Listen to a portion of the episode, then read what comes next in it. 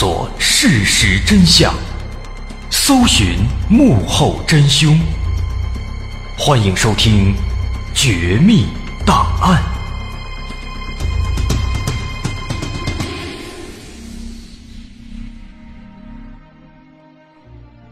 还原事实，探索真相。欢迎您继续关注《绝密档案》，我是大碗。在上回，我们简单介绍了楚门的世界，介绍了什么是楚门表演妄想症，提到在日本有这么一件事情，它可以说是完完全全就是电影《楚门的世界》的翻版，甚至有人认为日本这个事情比电影要更加的精彩。那么这到底是一件什么事儿呢？这集咱们来说一说。这件事情的主角他叫做邦金志明，这个老哥。是一个七零后，他从小就特别想当明星，长大之后呢，也一直在找这方面的门路。啊，后来他确实也出名了，人们还送他一个外号叫“茄子哥”。为什么呢？因为他这脑袋确实长得有点像是一个长茄子。说在上世纪的九十年代那会儿，日本那边有一个特别火的综艺，叫做《前进吧，电波少年》，啊，这名儿挺中二的。那么在九八年有一天呢，这个节目组啊突然就邀请茄子哥，让他来试镜参加节目。那茄子哥本来就想当明星啊，一看这又是特别火的综艺的邀请，马上就答应了。但是呢，他并不知道，接下来迎接他的却是一场长达一年多的楚门的世界。一九九八年一月。节目组邀请茄子哥来面试试镜之前，特地安排了一个抽奖环节，啊，所有参加试镜的人都能够抽奖。那茄子哥到现场随便一抽，运气爆棚，一看一等奖，一百万日元。但是呢，拿到这个抽奖结果之后啊，节目组跟他说，要想拿到这个奖品，必须首先要通过一场挑战，挑战通过了。奖品归你，不然什么都没有，而且你还参加不了节目。于是呢，他就只能同意这个挑战了。然后他就被工作人员用一个眼罩蒙上眼睛，然后带着他绕来绕去，带到了一个小公寓，并且进了公寓之后被要求脱光身上所有的衣服。那这个行为，让茄子哥一时间摸不着头脑。心想：这到底是一个什么样的挑战呢？衣服脱光，眼罩摘下来，茄子哥环顾四周啊，发现是在一个小公寓里。然后节目组跟他说：“说这个挑战内容啊，其实比较复杂，大概是这样的。首先不限时间，让茄子哥通过各种杂志上的抽奖活动，参加这些抽奖，累计获得。”价值一百万日元的奖品之后，才能够离开这个公寓，然后领取属于他的奖品。啊，咱们光这么说，大伙可能心里边没什么概念。咱们可以大概换算一下，一百万日元，啊，因为年代也比较久远了，咱们只能大概的估算一下。在当时呢，这一百万日元换算成咱们人民币的话，大概也有这么六七万左右。九十年代。在咱们这儿六七万，那也是大数目了。所以说呢，这个挑战难度可想而知了。通过杂志上的各种小抽奖活动来抽奖获得奖品，总共获得累计一百万日元的奖品才能够出去。这种挑战感觉跟坐牢没什么区别。但是事已至此，这茄子哥也没有什么别的办法，只能够每天在这个屋子里面。来回翻看大量的杂志，参加这杂志里的各种抽奖活动，给杂志社写抽奖信或者打这个抽奖电话。但是杂志抽奖这个咱们应该都知道，都看过。以前的杂志啊、报纸啊之类的，偶尔会有这个抽奖活动，但这奖品都不怎么值钱啊，一般都是什么零食啊、小玩具啊、粮油啊、牙膏、牙刷啊等等，都是这些。都不怎么值钱，所以说靠这些东西慢慢的攒出一百万日元来，简直没法想象。更何况还是通过抽奖的方式，还不是每次都能中，十次能中一次那就不错了。而且他这公寓呢，还是一个封闭空间，啊，说是公寓，其实呢就是一个大开间有这么一个卧室、客厅一体的这么一个大屋子，然后呢单独隔开的有卫生间，这个样的，所以说是吃喝拉撒都在这儿。这屋子里呢也没有什么别的娱乐设施，只有这源源不断的送来的杂志，有一台电话，一张桌子，还有被褥。那每天的生活多么枯燥，可想而知，只能是看杂志、写信、打电话、抽奖，并且呢，在这儿他没有任何援助，只能靠抽奖获得的奖品来帮助自己。就这样。从一九九八年一月份进到这个公寓开始这个挑战，这茄子哥一直干到了十二月，将近一年的时间，他终于达成了累计一百万的中奖金额。达成之后，节目组带着鲜花、带着奖品进到公寓，庆祝茄子哥完成挑战。这茄子哥在屋子里边关了一年了，一年没见着活人了，看见有人来了，非常激动，赶紧冲过去。挨个拥抱。要说他这意志力呢，也真是强，一年的时间，愣是没放弃，愣是没憋出病来。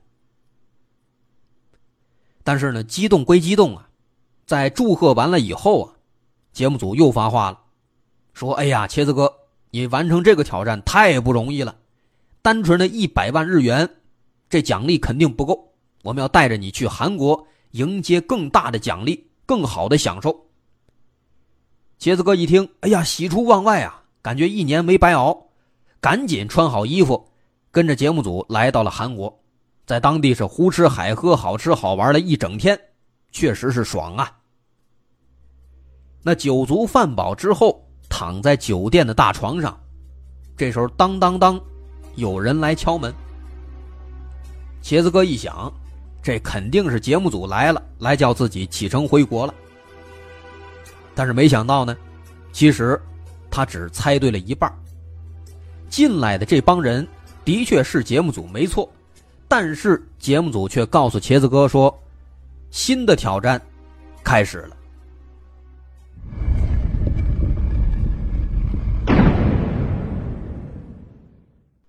怎么回事？原来啊，节目组觉得这第一次挑战这效果呢非常不错。所以打算继续设置新的挑战。那这次这新的挑战呢，难度更高了。茄子哥需要在韩国的一个公寓里面赤身裸体，也是靠抽奖来赢得与回程的机票价格相当的奖品。挑战过了就可以拿到机票回国了。那这次呢，虽然说跟第一次的挑战方式差不多，但这回。这是在韩国呀，他一个土生土长的日本人，哪会说韩语啊？这茄子哥呢也真的是怕了，之前被关了一年，那滋味那可难受啊，所以这次呢也是卯足了劲儿，尽快想出去。幸好节目组给了一本韩语字典，这茄子哥呢就开始照着这个字典，用蹩脚的韩语打抽奖电话，写抽奖明信片。最终，他花了一个月的时间，终于赢得了挑战，赢到了机票。但是，即便如此啊，这个节目组还是不想放过他，又开始源源不断的增加挑战难度，又让他抽奖挣饭钱，又让他抽奖挣衣服钱，就这样呢，又折腾了三个月。顽强的茄子哥终于是完成了所有挑战，节目组呢也终于答应。带他回国，并且告诉他，要给他举办一场盛大的颁奖仪式，要在一块巨大的屏幕前，帮他统计这一年多以来他总共赢到了多少奖品，会获得多少奖品，会给他多少奖励。茄子哥一听，那也行，好歹呢还给奖品。然后呢，他就穿上衣服，又被戴上眼罩，上了飞机了。结果却没成想啊，飞机刚到日本，刚下飞机，他又被扒光了衣服，装进了一个巨大的木头箱子里面。啊，当然严谨的说呢，这应该是一个小型的木头房子，啊，里面各种桌椅板凳一应俱全。然后呢，这个茄子哥在这个木头箱子里面，在他毫不知情的情况下，这个巨大的木头箱子就被运到了一个综艺节目的演播大厅。紧接着，这整起事件的高潮就来了。演播厅里面突然响起了十秒的倒计时的声音，之后在周围数百名观众的注视之下，倒计时数到一之后，这木头箱子的四面忽然倒塌，而不明所以、一丝不挂的茄子哥在里面缓缓摘下眼罩，看到眼前的场景啊，整个人都懵了。在四面墙壁倒塌之后。一丝不挂的茄子哥毫无保留地展现在了观众面前。这个时候的茄子哥还处在一脸懵的状态，他疑惑地对旁边的主持人说：“说我的房子为什么倒了？”周围的观众一听，哄堂大笑。而在茄子哥背后，现在的确是一块巨大的屏幕，此时上面播放的是这一年多以来茄子哥在屋子里面翻阅杂志。打电话、写信的场景。到这个时候，茄子哥才恍然大悟，原来自己早就已经参加到了这个节目的录制当中了。从他开始挑战的第一天开始，就有成千上万的观众在电视屏幕前观看他的经历，观看他的挑战。包括后来在韩国胡吃海喝了一整天，又被困在公寓里面赤身裸体查字典、抽奖等等等等。他完全不知道，自己这一年多以来的生活，已经被录成了节目，而且是以直播的方式被全国观众看了个精光啊！就这样，茄子哥在毫不知情的情况下，成为了这档真人秀的主演嘉宾，而茄子哥自己也成为了日本的楚门。后来经过统计。在节目录制期间，茄子哥总共写了七万多张抽奖明信片，这些明信片加在一起，相当于整整四本回忆录。这一年多的摧残，也让茄子哥付出了不小的代价。在这一年多时间里面，茄子哥饱受巨大的生活压力，几乎所有时间都是在狭小的公寓里度过的，他看不到其他人。唯一能够和外界沟通的工具只有一部电话，还只能用来打电话抽奖。他要依靠抽奖获得的奖品帮助自己坚持，并且在这儿生活下去。在这段时间当中，茄子哥暴瘦四十斤，本来就挺瘦，后来一看成了皮包骨头了，甚至节目结束之后很长一段时间之内，他都无法正常的和人沟通。但好在塞翁失马焉知非福，因为他这一年多的真人秀表演，意外的收获了数百万忠实粉丝，稀里糊涂的圆了梦想，当了明星，还在不知觉的情况下发售了他自己的系列商品，他的几本日记也被出版了，而且很快就成为了当时的畅销书。但纵观茄子哥的经历。这虽然是一种综艺形式，也是一种造星方式。可是毫不夸张的说，节目组把茄子哥变成了一个会走路、会说话的活生生的小丑啊。同时，这也确实表明，从某种程度上来说，你的生活被人秘密监控并录制，其实也是完全可行的。从这个角度来看。那些楚门妄想症患者所担心的，好像也并不是耸人听闻了。换句话来讲，楚门的世界还真的有可能发生在我们的世界上。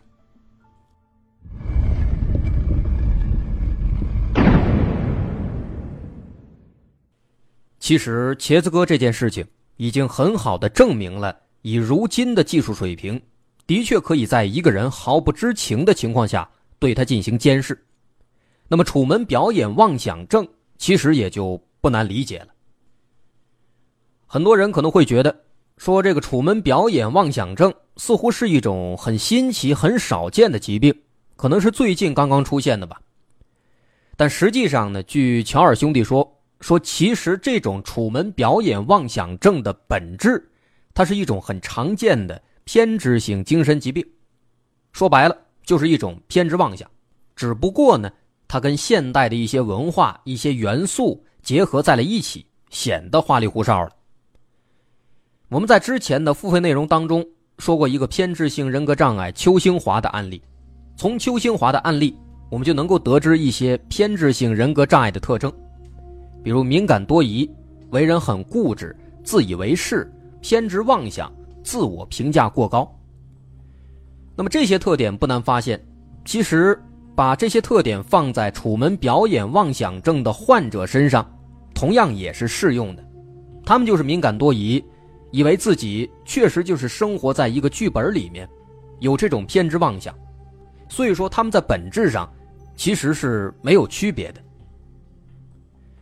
当然了，即便到目前，这个乔尔兄弟也很难确切的认定科技进步对楚门表演妄想症的数量是否存在正相关性。不过我们难以否认的是，科技的进步的确会对人们加以影响，让我们认为。楚门的世界的确有可能变为现实，而前面茄子哥的事情就很好的证明了这一点。目前的大多数观点认为，在社会当中，其实有很多不良的风气，他们都是造成这种精神疾病的原因。比如，很多热点事件，在现在这种人人都是自媒体的时代，热点事件很容易被歪传、被夸大，脱离事件原本的样貌。那我们通过网络接收信息，但无法辨别接收到的信息到底是真是假，而一些不善于思考的人就会沦为这些无良媒体的牺牲品。什么意思？这样的例子其实很多，我们简单举一个。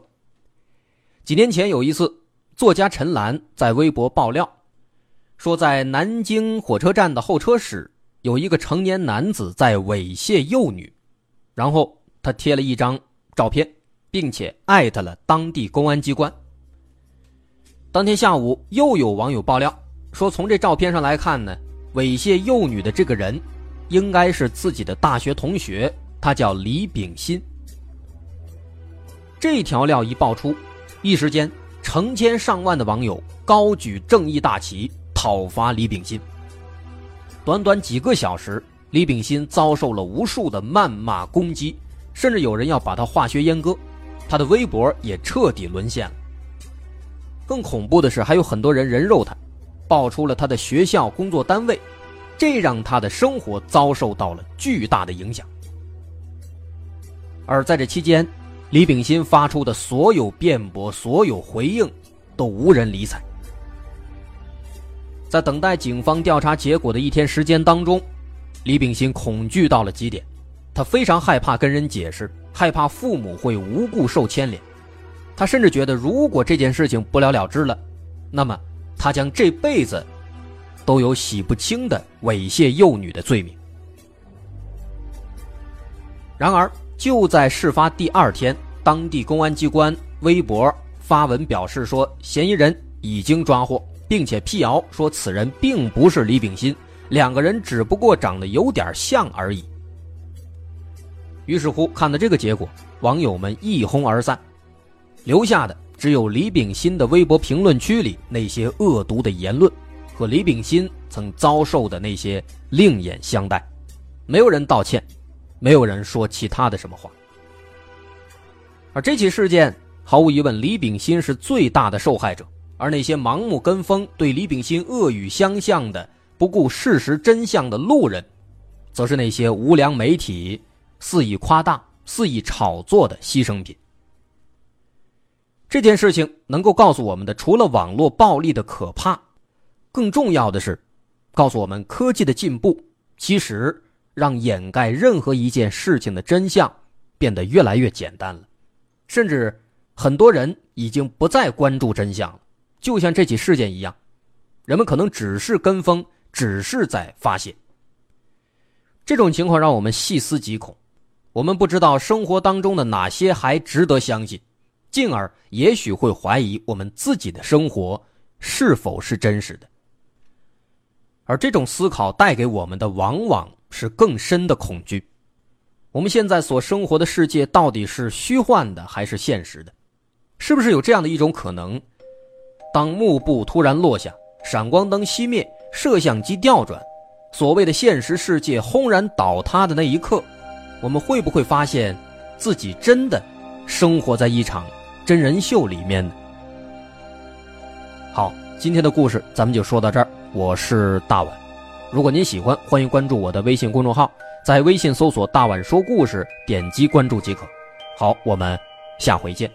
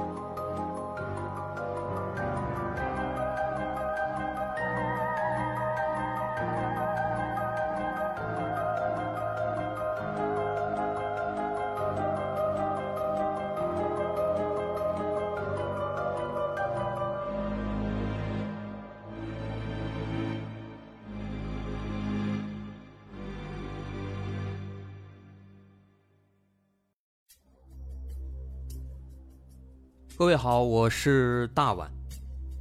我们的《绝密档案》在喜马拉雅已经陪大家走过了一年多的时间，一年多的时间，我们更新了一百多期节目，在这一百多期的内容里，我们讲述了各种各样的怪奇事件。那在今后呢，我们也想尝试去做更多的其他类型的内容，比如一些自然怪象，比如有一些名人的黑幕。或者说是黑帮的发迹史，亦或是各种悬疑大案，以及更多的其他题材的探索。针对这些内容，目前我们也已经有了一个大概的规划。我们将会把这些内容做一个大概的整合，放在之后我们即将推出的一个新的专辑当中。这个专辑的名字暂定叫做《绝密档案：深夜调查局两百家尘封的未解之谜》当中。需要说的是，这个新专辑我们决定在喜马拉雅作为会员节目进行独家播出，总计有两百多集的内容。专辑上线时间将会在不久之后的九月九号，大家届时可以在喜马拉雅搜索关键词“绝密档案深夜调查局”，就能够找到这部新的专辑了。在上线前的这段时间当中，也欢迎大家添加我们喜马拉雅工作人员的微信。X m l y 零三三零，也就是喜马拉雅四个字的拼音的首字母加零三三零，x m l y 零三三零。添加微信之后，工作人员将会把大家拉进喜马拉雅官方的粉丝群，届时将会有不少福利活动，送喜点、送签名书等等其他惊喜在等着大家。需要特别说明的是，新专辑。将会是喜马拉雅的会员专辑，也就是说，如果您是喜马拉雅的会员，就可以免费收听本专辑。目前，喜马拉雅的会员价格为每个月六块钱，六块钱就可以听到我们的两百多集故事，也是很划算了。希望大家能够多多理解，多多捧场。九月九号，我们不见不散。